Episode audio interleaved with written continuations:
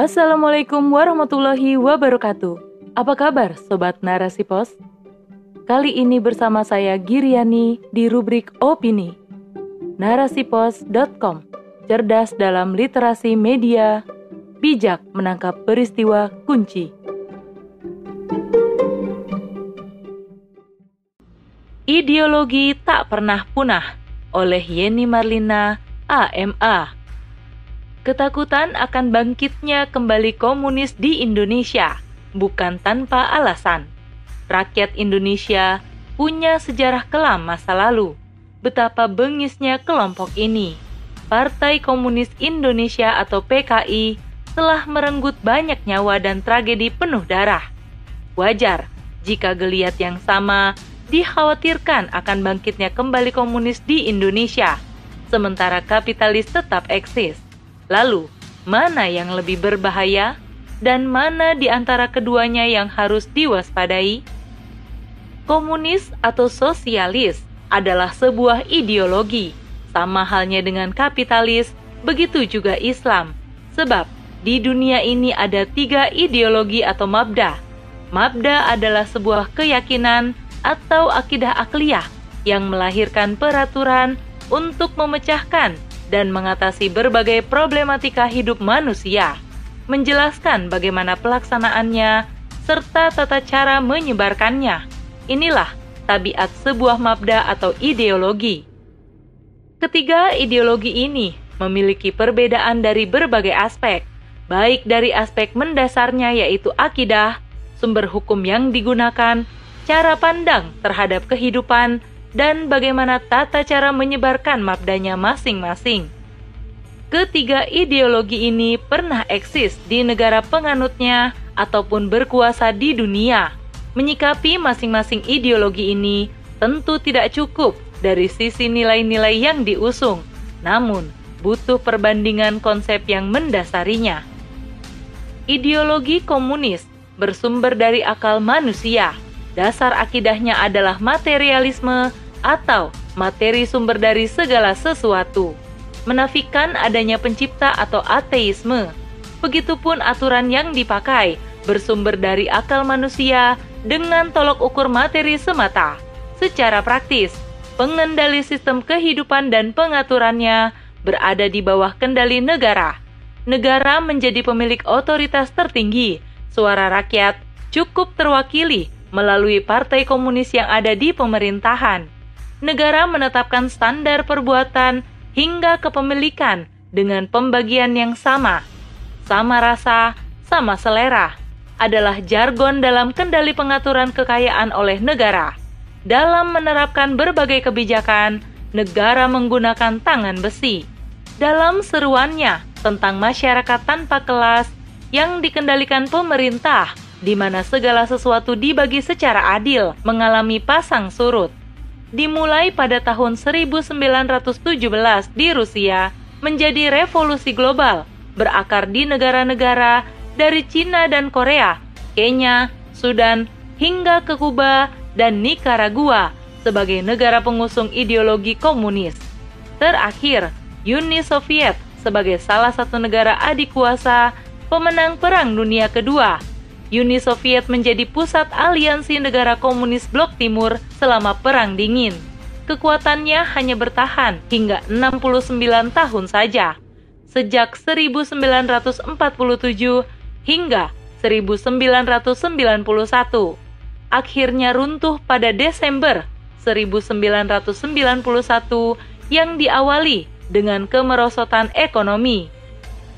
Keruntuhan negara komunis ini tidak membuat ideologinya mati. Indonesia termasuk salah satu negara yang pernah merasakan cengkraman ideologi ini, seperti yang tercatat dalam sejarah kelam. Peristiwa berdarah dan kekejaman praktik-praktik komunis dalam melenyapkan siapa saja yang berseberangan dengan ideologi ini. Peristiwa sadis dan tidak berperi kemanusiaan yang terjadi pada tahun 1948 dan 1965 khususnya. Wajar masyarakat gelisah dan takut sebab belakangan ini mulai tercium kembali aroma pro-komunis di Indonesia.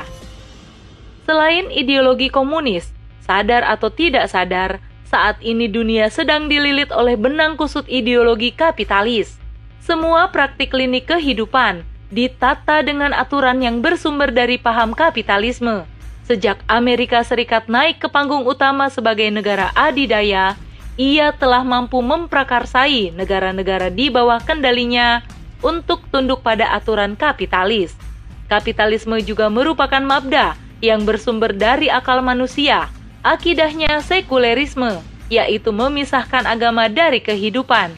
Manusialah yang berwenang membuat hukum atas dasar kemaslahatan serta menanamkan nilai-nilai kebebasan, kepuasan materi atau kapital sebagai puncak kebahagiaan mereka.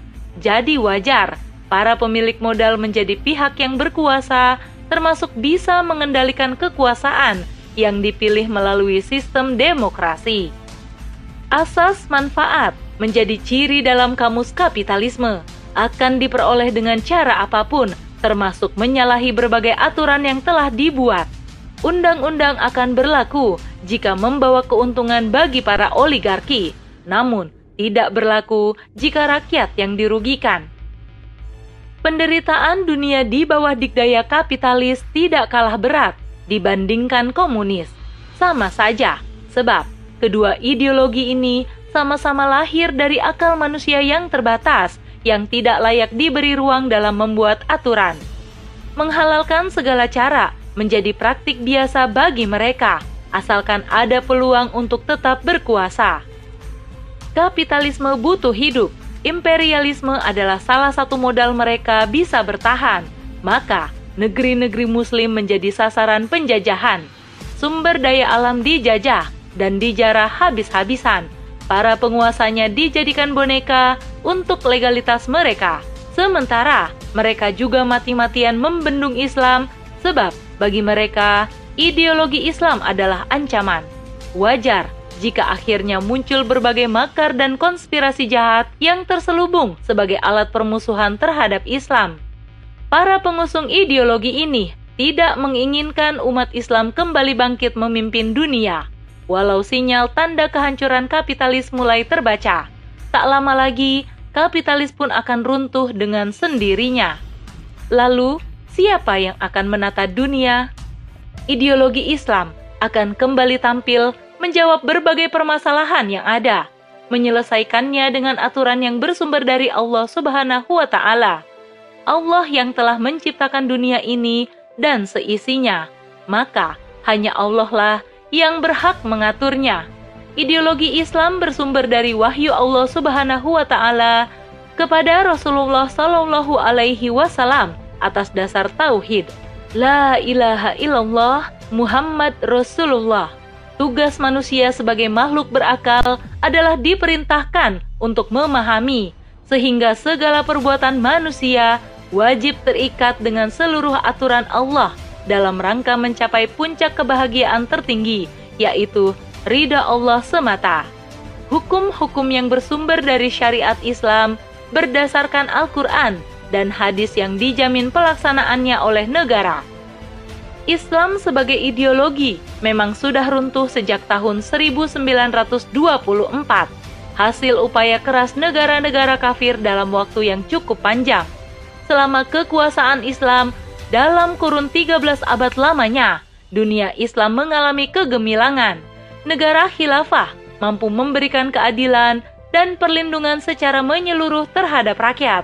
Umat Islam tidak dijajah semena-mena, tidak dieksploitasi baik sumber daya manusia maupun sumber daya alamnya. Bahkan, negara memberikan perlindungan terhadap harta, jiwa, dan kehormatan. Semua ideologi ini, baik komunis ataupun Islam, pernah diemban dalam bentuk kekuatan negara hingga keruntuhan masing-masingnya. Namun, eksistensi ideologinya akan selalu ada, sebab tabiatnya, ideologi tidak pernah mati, akan selalu ada selama masih ada para penganut dan pengikutnya, termasuk kapitalis yang sedang eksis, suatu saat pun akan runtuh pertarungan ketiga ideologi ini akan selalu terjadi. Peluang ideologi Islam kembali memimpin dunia sangat besar, sebab hanya Islamlah yang mampu secara rinci menghadirkan solusi berbagai masalah kehidupan. Selain itu, Islam adalah agama fitrah sesuai dengan akal manusia dan mampu menentramkan jiwa manusia. Hal ini tidak diperoleh dalam dua ideologi lainnya yang bersumber dari akal manusia, dan buktinya kedua ideologi ini tidak bertahan lama, seperti halnya Islam di masa silam yang mampu berjaya dan tersebar ke seluruh penjuru dunia dalam waktu yang sangat panjang. Sangat logis, selain kebutuhan, kebangkitan Islam kembali merupakan janji Allah. Jadi, Islam pun sebagai ideologi tidak akan pernah punah. Allah telah menjanjikan kepada orang-orang di antara kamu yang beriman dan yang mengerjakan kebajikan bahwa Dia sungguh akan menjadikan mereka berkuasa di bumi sebagaimana dia telah menjadikan orang-orang sebelum mereka berkuasa. Dan sungguh, dia akan meneguhkan bagi mereka dengan agama yang telah dia ridhoi, dan dia benar-benar mengubah keadaan mereka.